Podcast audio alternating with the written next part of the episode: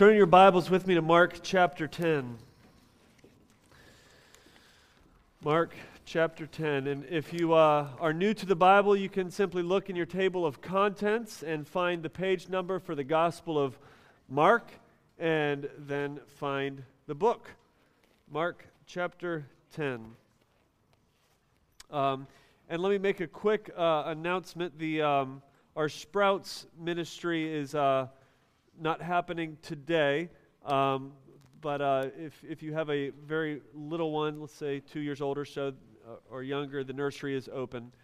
Uh, just a little announcement there for you. Mark chapter 10, starting in verse 17. If you can follow along in your Bible, I will read. And uh, we must have had like the biggest spill in the history of the garden over here. Are we good? All right, all right. Do we need a mop? Oh, yeah. Mark chapter 10, starting in verse 17. Follow along. I'm going to read uh, through verse 31. And as he was setting out on his journey, a man ran up and knelt before him and asked him, Good teacher, what must I do to inherit eternal life? And Jesus said to him, Why do you call me good? No one is good except God alone. You know the commandments do not murder, do not commit adultery, do not steal, do not bear false witness, do not defraud, honor your father and mother. And he said to him, Teacher, all of these things I have kept from my youth. And Jesus, looking at him, loved him and said to him, You lack one thing. Go, sell all that you have and give it to the poor, and you will have treasure in heaven, and come, follow me. Disheartened by the saying, he went away sorrowful, for he had great possessions. And Jesus looked around and said to his disciples, How difficult it will be for those who have wealth to enter the kingdom of God. And the disciples were amazed at his words. But Jesus said to them again, Children, how difficult is it to enter the kingdom of God? It is easier for a camel to go through the eye of a needle than for a rich person to enter the kingdom of God. And they were exceedingly astonished and said to him, Then who can be saved? Jesus looked at him, them and said, With man it is impossible, but not with God. For all things are possible with God. Peter began to say to him, See, we have left everything and followed you. Jesus said, Truly I say to you, there is no one who has left house or brothers or sisters or mother or father or children or lands for my sake and for the gospel who will not receive a hundredfold now in this time houses and brothers and sisters and mothers and children and lands with persecutions and in the age to come eternal life.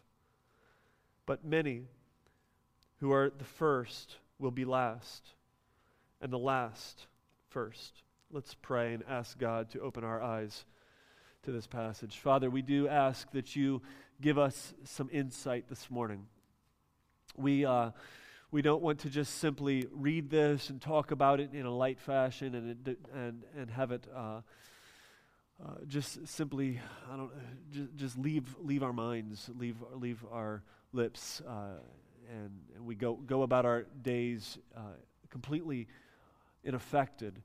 God, we want to be changed we realize this morning that uh, the change that we desire is something that can only come from you. The faith that we need is something that can only come from you. The conviction that leads us to abandoning ourselves and clinging onto Christ is something that can only come from, from you. And so, God, we ask that you give us a gift this morning. That your Holy Spirit sweep through our hearts, the people in this room right now, that you convict us of our sins, show us where we are clinging on to the, the things of this world, focusing on wealth, focusing on prosperity, and t- taking our eyes off of Christ and the gospel. Help us to understand uh, what Jesus is saying here. Help us to understand why Jesus told this certain person, this rich man, to give up everything and to follow him in this way. And God, help us to apply these things to our lives so that Jesus may be glorified. It's in Jesus' name we pray. And everybody said, Amen. So Jesus encounters this this man who uh, asks a good question. It's a solid, concrete question. How do I inherit eternal life? In Revelation chapter 20, there's a book called the Book of Life. And the picture in Revelation 20 is, is all of those who are, their, their name is, is not found in the book of life. They are cast into the lake of fire. The man is asking, Good teacher, how do I make sure that I have life? How do I make sure that my name is written in the book of life? Now, this is a good, solid, concrete question that should make every single one of us sort of turn to Jesus uh, and, and, and, and listen to his answer. It's a question that should be on each one of our hearts and minds. Now, we don't know much about the rich young man. We know in verse 22 that he was rich. It says he had great possessions. Uh, we know in Matthew's gospel that he was young. So we call him the young or the rich young man. But that's about all we know about know, know of this guy. He otherwise remains nameless. did his name not make it into the book of life? Did he choose, walking away from Jesus, did he choose wealth in this world over wealth in the next? Did he choose to cling onto his own name and his own fame and to make something of himself here only to find no name there. We are all so concerned about our name, aren't we? Like, even the most humble among us have to admit that it, to some degree we want to have a name for ourselves in this world. Right?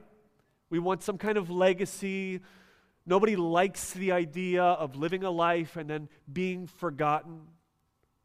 When we, when we look at history, I was over Thanksgiving at my great aunt's house. I was looking at a, a history of one, one line of my family that is tracked back to the 1600s. And, uh, and, and, what, I w- what kind of hit me as I'm looking at this family history is that, like, none of these names are remembered outside of this little paper. We don't know who their lives are. You can't Google them, you can't find a picture of them and such will be our fate as well. For the most part, in a generation, two generations from now, most of us will be forgotten in history.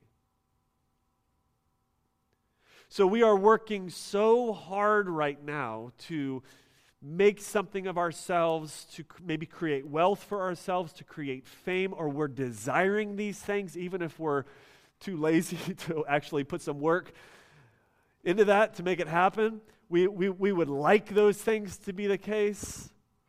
We want to live now in this world, in this earth. We believe that this earth is what really matters. I recently just heard a, a, a pastor interviewed by Oprah and he said, This earth is what matters. And it was just like chills ran down my spine. This earth is what matters. This earth is what matters. This life is what matters. The here and the now, the name that we can make for ourselves now, the wealth that we can accumulate for ourselves now, that's what matters. So here is a rich young man who comes to Jesus, probably has a name for himself. He's, he might be, we don't know this, he might be famous. Like he might be well known. It could be that part of the reason the disciples are so astonished is because, like, this guy, blank, whatever his name was, actually approached us and wanted to be part of our thing. But, friends, his name is not recorded. We don't even know who he is. He's forgotten to history. Is he forgotten in the book of life?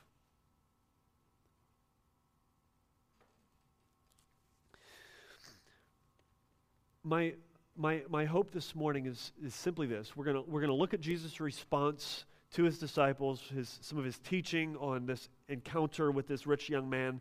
My hope is this, and it's pretty simple. Um, I want us this morning to see eternal life as infinitely more valuable than all of the wealth in this world. To see eternal life, to see um, that, that, that, that moment when we stand face to face with Christ. The Lamb slain before, he, stands before us in the center of this crowd, and we all fall and we worship him forever and ever, and we eat at, at his table and we drink. To see eternal life as infinitely more valuable than all of the wealth that anyone can accumulate in this world. And so, if you are then someone here who is, has fears of not uh, having a name for yourself, not having wealth, not having fame, I want those fears to just simply dissipate. I want you to know that, that, that eternal life is infinitely more valuable than anything you can achieve here. This is what Jesus talks about. So, what he does is he, he has this encounter with the rich young man. The rich young man, then, as we saw last week, he walks away. Jesus then turns to his disciples and he gives them some lessons. I want to draw out two lessons here. They are provocative lessons and they are simple lessons that Jesus teaches his disciples based on this encounter. So follow along with me as we go. So the first lesson is this Jesus says, The gate is impossibly narrow. So look at verse 23.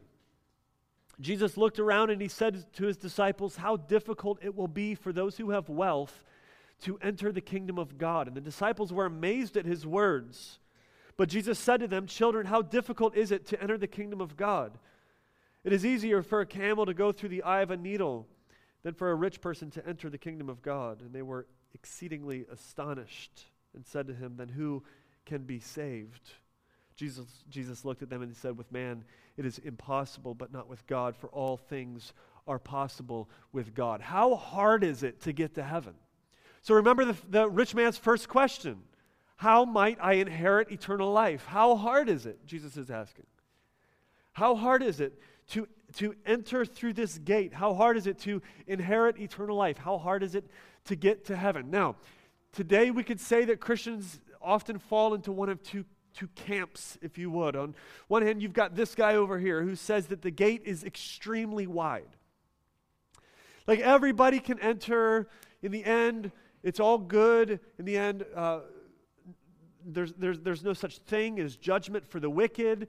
Um, everybody enters through an extremely wide gate. Adolf Hitler enters through the gate easily with no repentance, with no turn.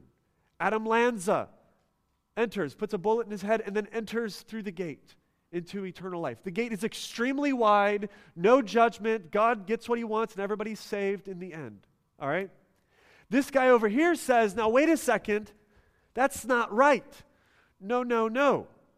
The gate is narrow, and there are few who enter. And then he exhorts his followers look, you have to work very, very hard to get through this gate. You need to shed some sinful pounds through obedience, through a diet of faithfulness. You need to work very hard, and you might, in the end, just be able to sort of squeeze through the gate and make it in. Now, Jesus, I believe, would disagree with both of these guys. He would say, No, not wide, like you're missing it there. No, not like narrow to where you can squeeze in. What Jesus is saying is this Jesus is saying, Let me talk to you about the gate. The gate is impossibly narrow. It's impossibly narrow, meaning you can't get through it. So, first, the rich man can't get through the gate, he says. Why? He's, he's trusting in his riches. Uh, John Calvin, let me read this Calvin quote if I can find it. John Calvin says, It is scarcely possible for those who have a great abundance to avoid being intoxicated by them. It's scarcely possible for those who have a great abundance to avoid being intoxicated by them, meaning riches, wealth, great abundance can be a blessing from God. It could be something that you might use for the propagation of the gospel for good in this world. But it can also be, and we might say this, I want to be careful here, but it, we, we might say it more often than not is a tool of the enemy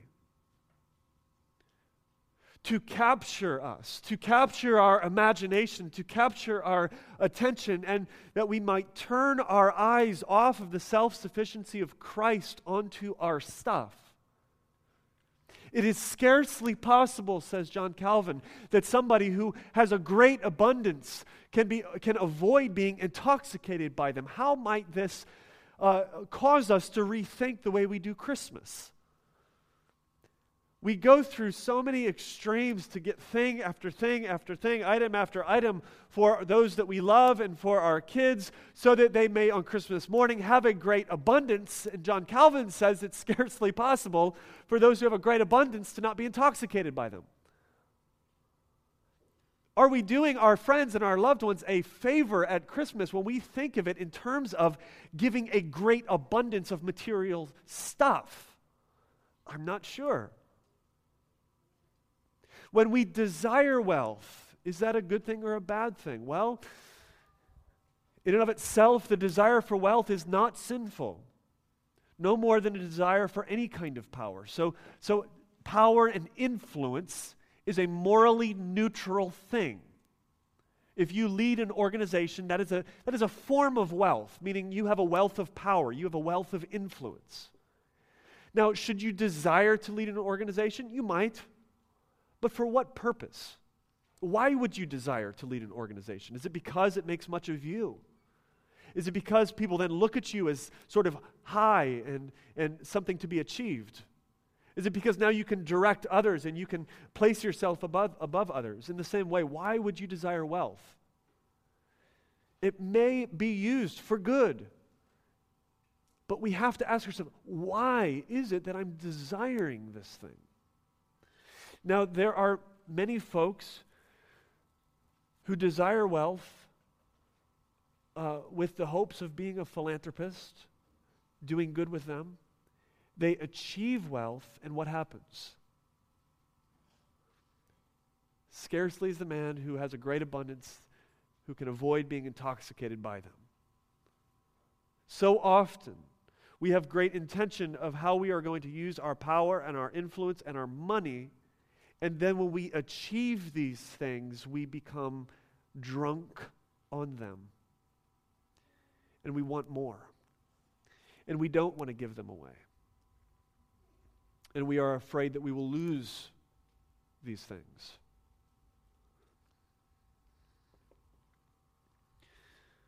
Jesus, when he was tempted in the wilderness, do you guys know this story? Out in the wilderness, fasting for 40 days, Satan comes along and tempts Jesus, what does he tempt him with? Does, does he say, hey, um, if you follow me, you will have poverty in this life? If you follow me, you will have nothing. So come on my way. What does Satan tempt Jesus with? First, he tempts him with, somebody said it, food, bread. But then he takes it a, few steps further and he takes him onto a high place and he shows him the kingdoms of this world and he says, If you bow down to me and worship me, you will have the kingdoms of the, this world. He tempts Jesus here with prosperity, with everything the world has to offer. Serve me and you will have everything you want. Friends, when Jesus was tempted by the devil in the wilderness, he was tempted with material stuff. We cannot believe that just because we are, quote, blessed, just because we have a lot of stuff, we cannot believe that that means that, that Satan is not behind all of that. You see, for the rich man, Jesus said, You must walk away from it all because these are not things that are helpful for you. They're not things that, are, that, are, uh, that, that you have that you can, can use or are using for the propagation of the gospel or for the glory of God. As a matter of fact, you're intoxicated by these things, you're drunk on them, and your only, your only response right now is to get away from them as fast as you can. And so sell them, he says, and give it all to the poor and then you can come follow me. Now, the disciples' response when they hear Jesus say this, when they hear Jesus say that, that, that, how, you know, how hard is it for the rich to enter through this gate? How hard is it for them to enter the kingdom of God? Their response is this. I'll just show it to you. It says in verse 20, 24, it says, They were amazed at his words. The disciples were amazed at this, at his words. That word amazed in the, uh, in the original language carries the, uh, the sense of being terrified. Uh, uh, sort of a terrified amazement. So, if, if you then, as you're just hearing this and you're hearing Jesus' response and you hear, how hard is it for the rich to enter the, into the kingdom of God? It's impossibly narrow and your initial sense is a, a, a, a, terrified amazement, like, I can't believe he just said that, then you're in good company. That was the exact same emotional response of the disciples. But then Jesus, it's as if Jesus says, I'm not done yet. You haven't heard anything yet. He goes on, just in case that since, since um, since, since they are poor, since they have left everything to follow him, which we're going to see in a few minutes, uh, so that they might not quickly turn and use that to develop some sort of like, I don't know, poverty theology where we believe that, oh, now because we got rid of everything, now um, because we, we sold everything and we, we, we're living in a commune and we're just helping people all the time now now, now we're earning our way into the kingdom. Jesus, he, he broadens it. Look, look what he says. He says, Children, how difficult is it to enter the kingdom of God? Notice what's missing there. Now, some of your translations might insert the rich man, or how difficult is it for the one with riches to enter the kingdom of God? The earliest manuscripts do not. I'm going to lean toward this direction here where Jesus simply leaves it out. So I think what Jesus is saying is this. What Jesus is saying is, is how difficult is it for those who have riches to inherit the kingdom of God? His disciples are shocked, they're amazed with terrified amazement. How can that be? And then he broadens it and he says, Oh, by the way, how difficult is it, period, to enter the kingdom of God? Like every single one of you. How difficult is it to enter the kingdom of God? You see, the rich trust in their riches, but the moral trust in their morality. The poor those who have renounced all trust in their good works. The obedient trust in their obedience. The liberated trust in their liberation and their new ideas. Jesus is saying, How hard is it to enter the kingdom of God? And his answer is, It is impossibly narrow, the gate.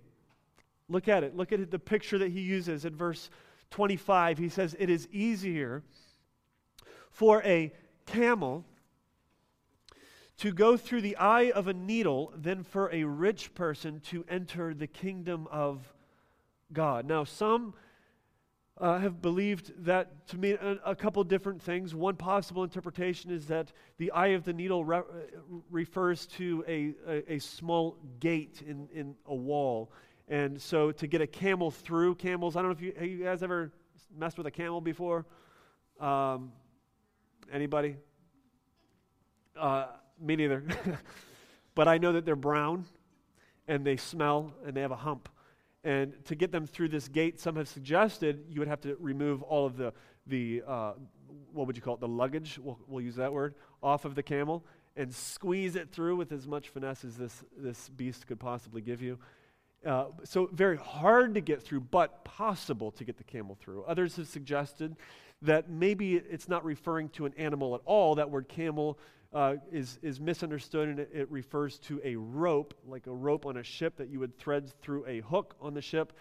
Uh, the, the point is, is a lot of translators have and, and theologians have scratched their heads wondering what this could possibly mean. What it cannot possibly mean is that, that, uh, that it's referring to just an animal and the eye of a needle, because that would be impossible. That would be impossible. And guys, I, I think that the best translation, the best understanding of this analogy that Jesus gives is the one that you see in your Bible, which is a camel and an eye of a needle.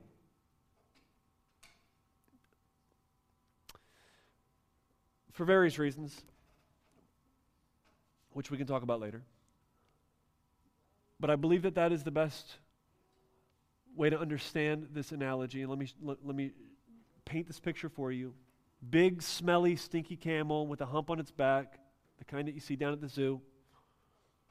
How hard is it, Jesus is saying, to get this camel through this tiny little point?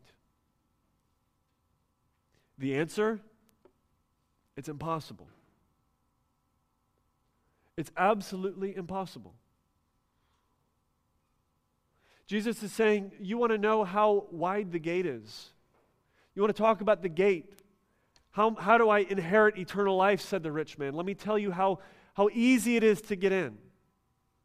It's not the wide gate that everybody just tumbles through. It's also not the narrow gate that if you take off a couple pounds, you can sort of squeeze through. Jesus says that the gate is impossibly narrow. It is like trying to get a camel through this tiny little point.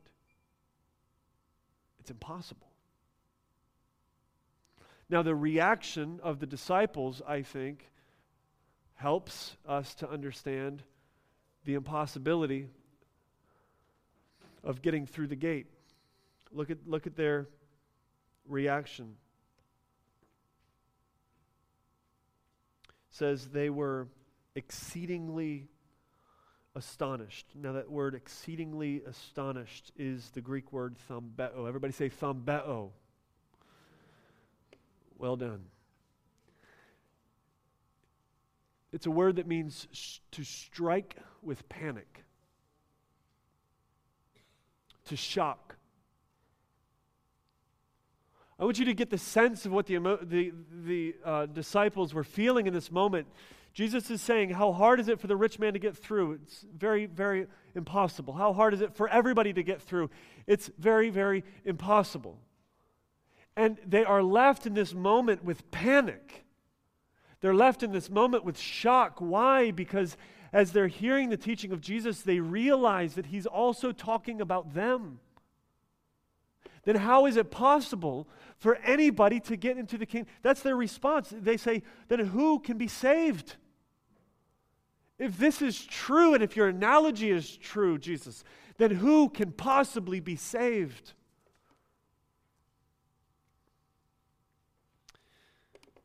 The next line gives us the whole point of Jesus' teaching here. Jesus looks at them and he says, With man it is impossible, but not with God, for all things are possible with God.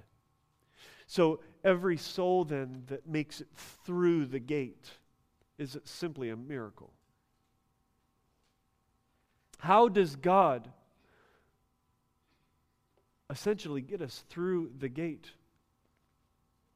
Here's how it requires a death and a resurrection. How do we get through that little tiny gate? Me, a camel, eye of a needle. How am I going to get through? Here's the answer I must die. I have to die. And as I die, I then am resurrected on the other side of the gate. Let me show you a scripture that backs this up in Romans chapter 6, verse 3 and 4. Do you not know that all of us who have been baptized into Christ Jesus were baptized into his death? So, friends, what is the, what is the, the, the, the, the wonder of the cross? When we look at the cross, what we see is our own death. We see our own funeral carried out with the death of Christ. When we look at the cross, we see uh, our spiritual death taken on by Christ. We see ourselves buried with Christ. We then die this side of the gate. We die to everything that we are. We die to our flesh. We die to our sin. We die to our trust in ourselves and our own obedience and our morality. We die to the good things that we have done. We die to the bad things that we have done. We die with Christ. The verse goes on, chapter, Romans chapter 6, verse 4 we, If we were buried, therefore, with him by baptism into his death, in order that, just as Christ was raised from the dead by the glory of the Father, we too might walk in newness of life. If we have died with Christ, then we have what? We have also ra- been, been raised with Christ. How does God perform this miracle? How does God move a life, a soul, from this side of eternity into eternal life? It is through a death and through a resurrection. We find ourselves united in the death of Christ, and then we are raised into the newness of life. The song that we often sing, Turn Your Eyes Upon Jesus and look full in his wonderful face. What do we mean by that? When we see the face of Christ, we see life.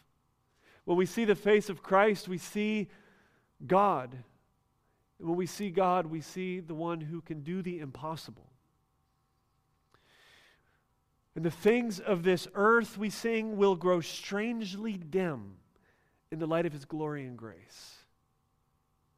When we begin to understand the gospel, when we, we begin to understand our union with Christ, death and resurrection and our entrance into eternal life, the things of this world just simply grow strangely dim. Now, that brings us to our second lesson. The second lesson that we see here in this Jesus' response is this While the cost is truly great, the reward is infinitely better. While the cost is truly great, the reward is infinitely better. Let me break that into two parts. So let's talk about part one, while the cost is truly great, and then we'll talk about part two, the reward is infinitely better. First, ver- part one, look at verse 28. Peter began to say to him, See, we have left everything to follow you. Now, I can only imagine in this moment that Peter might have a lump in his throat as he's hearing these things and he's, he's hearing of the, the impossibility of on his own getting into the kingdom through one more action. And then he hears of the, the fact that through God the impossibil- impossibility becomes possible. Jesus then wanting to show that they are not like the rich man, or Peter wanting to show that they're not like the rich man, says, Look, we've gotten rid of everything to follow you. Jesus replies, Truly I say to you, there is no one who has left house or brothers or sister or mother or father or children or lands for my sake in the gospel. Let's just stop right there.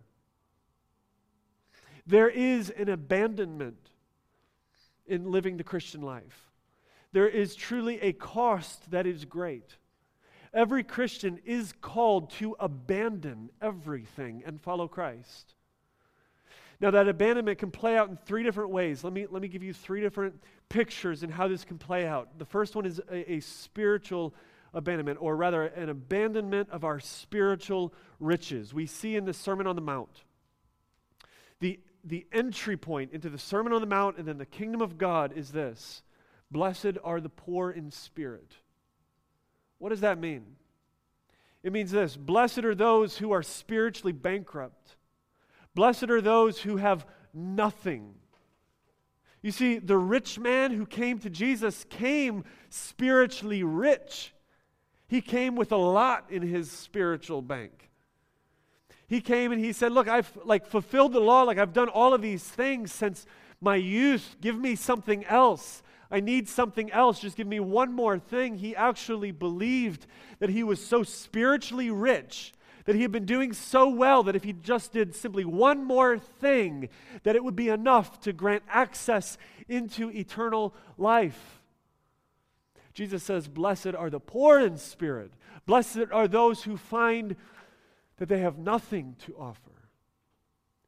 Ironically, this rich young man very well could have been the same kind of person who today would look at the church and say, I don't want anything to do with the church because they're all sinners.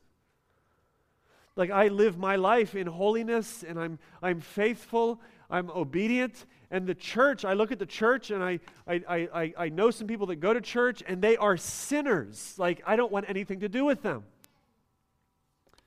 The irony is this the, the, the one, uh, or the first, we should say, entrance requirement into the church is to acknowledge that you are a sinner. Um, if you wanted to get a membership at the YMCA right down the street, you could go there, and the entrance requirement is to pay, what is it, 40, 50 bucks?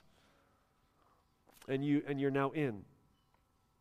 If you want to go to college, go to Coppin State or MICA, you have to show some scores, take some tests show that you, that you can keep up. If you want to get into MICA, you have to be able to draw a pretty darn nice picture. Those are some entry requirements. The church is the one institution in this entire world that has the entry, an entry requirement of acknowledging that you are a sinner. Meaning, like, you can't be part of the garden church unless you first acknowledge that you are a sinner. Imagine sitting in an interview for any other institution and they say, Do you believe that you're a sinner? Because if you don't, you can't be part of the institution. The church asks that question. The rich young man could not be part of the church because he was rich in spirit.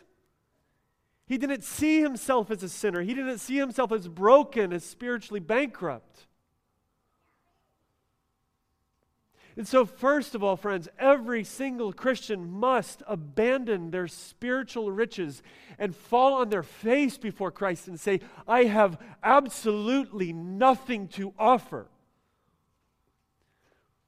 Why should I let you into heaven? Well, first of all, nothing good have I. I'm spiritually broke. I need a Savior. The second kind of abandonment that every Christian is part of is an abandonment of ownership. We see here in verse 30 or verse 29 he says talks about leaving brothers and sisters and father and mother and children or lands for my sake and for the gospel. Now we do know this. We know that not every single follower of Jesus literally got rid of everything that they had. We see this with Zacchaeus, who kept some of his wealth. We see this with the wealthy women who were supporting Jesus' ministry out of their own pockets. We also see this in the New Testament with a woman named Lydia. Lydia was a seller of purple, which means that she was sort of in the fashion industry. She made the, the, the, the royal cloth, probably, for the Roman Empire. She was lucrative. She had a house in two different cities. She was living the life. She became a Christian. Now, guess what happened shortly after she became a Christian? What we see in the New Testament account, we see that the church began meeting in guess whose house? Lydia's house. Why? Probably because it was large. You see, there was an immediate abandonment of ownership. What, what once I saw as mine, as all mine, my space, my, luxur- my luxury, my, my, my, my couch, my kitchen, my living room, now is no longer mine, and it's the churches, it's the bodies of, it's the body of Christ, it's my brothers and sisters as well. And immediately now we see an opening of every of all of my possessions to the world around me and to my brothers and sisters in Christ. An immediate abandonment of ownership. Do you own the things that you have? You see, it's much easier to be generous if someone else owns it, isn't it?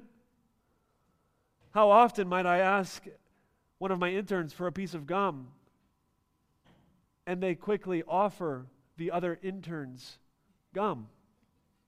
Right? I think that's happened once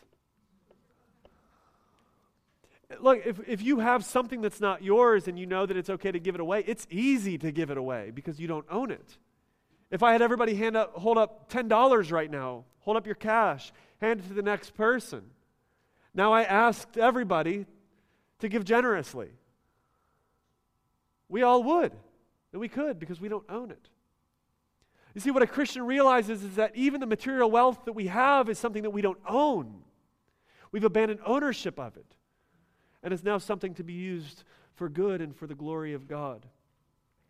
Now, third, there may be a literal abandonment of wealth, meaning, like literally, like the rich young man, re- a requirement. I must leave behind absolutely everything. I think of uh, uh, of men and women who have literally left their homes, left their fathers and mothers, and moved to difficult lands, third world countries, lived in huts, lived in poverty for the sake of the gospel, caught a disease there, and died and was buried there for the sake of Christ.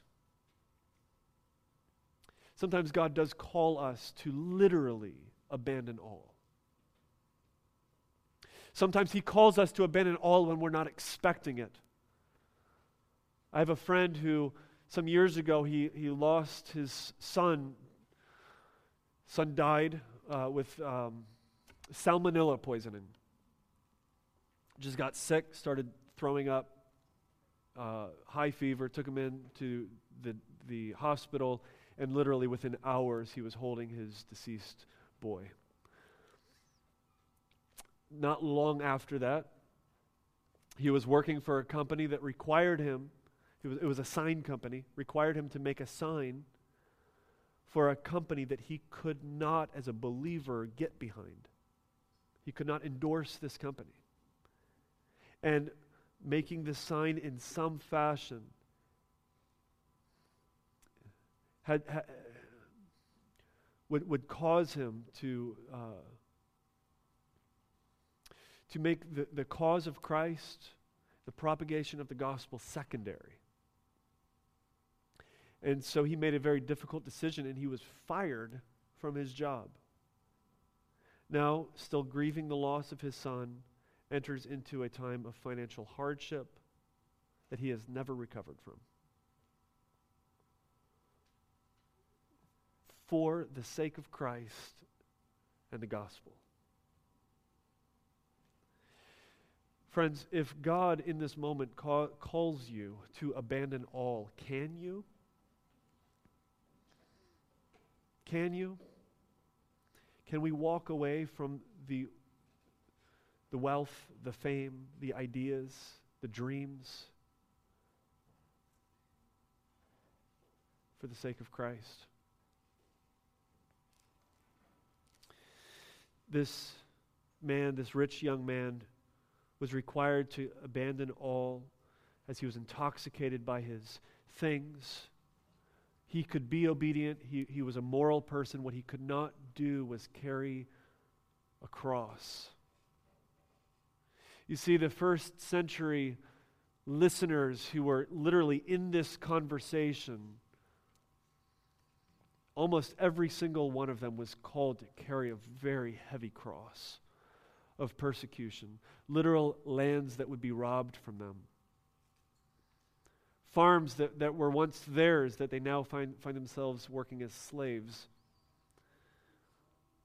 wives that are abandoned by their husbands and children as they come to Christ, mothers and fathers that turn against their children.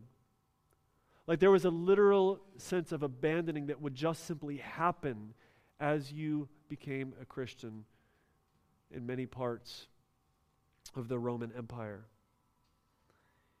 This rich young man was not willing to enter into that kind of life. Wealth here and now, a name here and now for him was much more valuable and important than eternal life. So the first part is that the cost is truly great.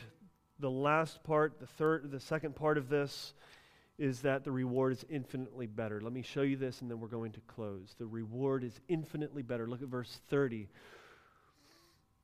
There are those who will leave all of these brothers, sisters, mothers, father, children, lands for my sake and for the gospel, who will not receive a hundredfold now in this time houses and brothers and sisters and mothers and children and lands with persecutions and in the age to come eternal life. But many who will who are first will be last, and the last will be first. Jesus is saying something here that causes us to perk up. There is nobody who will abandon uh, the things of this world in this way, their fathers and their mothers, and lose their homes and their lands, who will not, he says, receive a hundred times now. In this age of persecution, and then later eternal life. Let me just break this down as we close. There's a reward now, and there is a reward later. First, the reward now. What does Jesus mean by this? Does he mean that we will literally, like Peter, as he's standing there, Peter, you're going to have a hundred mothers and a hundred fathers and a hundred houses and a hundred lands? You see, there are some today that would love to be able to say, hey guys, give a dollar to the church, and God right here promises you to give a hundred back. All right, every gift that you give, you will receive back a hundredfold. It's just wrong. It's wrong. Why, why do we know that's, that's wrong? Simply this th- that was not the experience of these disciples. Peter, according to church history, is, is crucified upside down. He didn't end up with, with wealth and with fame in this earth. So, what does Jesus mean here? What is the reward now? The reward now is twofold. Number one, we receive 100 times the joy. So we, what we find is real and lasting joy. So you once were ate like a king in a palace, and you had, you know, a big turkey leg, and people fanning you, and dipping sauces, and whatever kings would eat. I don't know. And you've lost that. Okay, you've abandoned that for the cause of Christ, and now you find yourself at a church potluck. A little different in quality.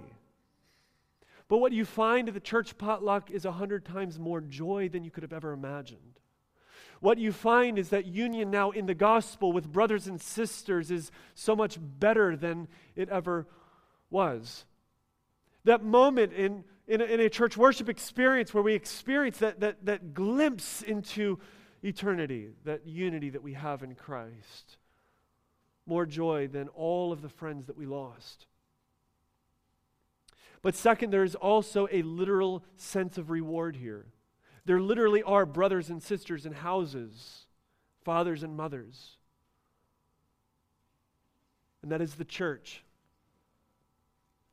In the first century, you would leave your father and your mother and your, your brothers and your sisters, and your, you would lose your houses and your lands, and what you would find is the church, the people of God who have a closer union than you can, could have ever imagined before. One of uh, Paul moved, moved here last year, left his home, left his family, and what he found here at first was homelessness. But then, thankfully, he was part of the church, and homes were opened up to him, and tables were opened up to him, and he found brothers and sisters that he had never had. And then he married his lifelong sweetheart.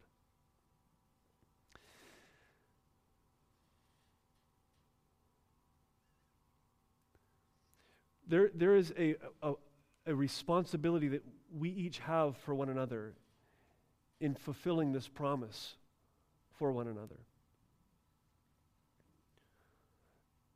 There, there are people in this room who have uh, literally abandoned um, stuff in this world for the cause of Christ. Abandoned relationships that were not holy, lost family members that turned their backs on them, lost jobs.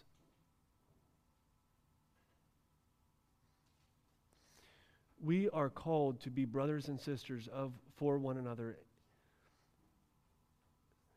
You have food on your table you pick up the membership directory, you start calling through.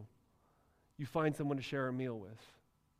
There's a sense of reaching out. There's also a, a, sense of reaching for. You need help. You need a friend. You need a brother or a sister. And you ask. You seek. Jesus here, what, what I truly believe he's saying is the rich man, what he could have found is as he lost everything, as he lost his riches, he would have found more wealth. Not in the same way, but he would have found more wealth that would have led to real, lasting, solid joy. And then lastly, Jesus says, and then later, eternal life in the age to come. This goes back to that initial question how might I inherit eternal life? Jesus says, what, what we find when we abandon all in this world is we find life, eternal life with God.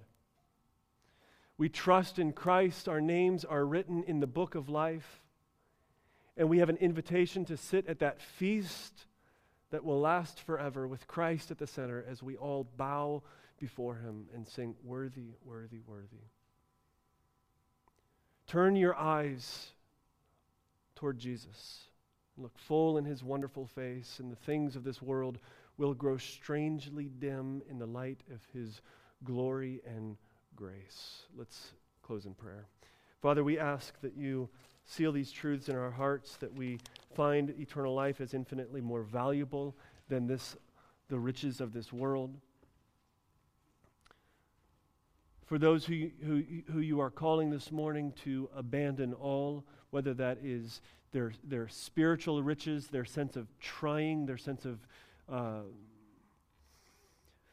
believing that they must be perfect, believing that they must be a perfect mom or a perfect Christian or a perfect husband in order to be uh, worthy of your kingdom.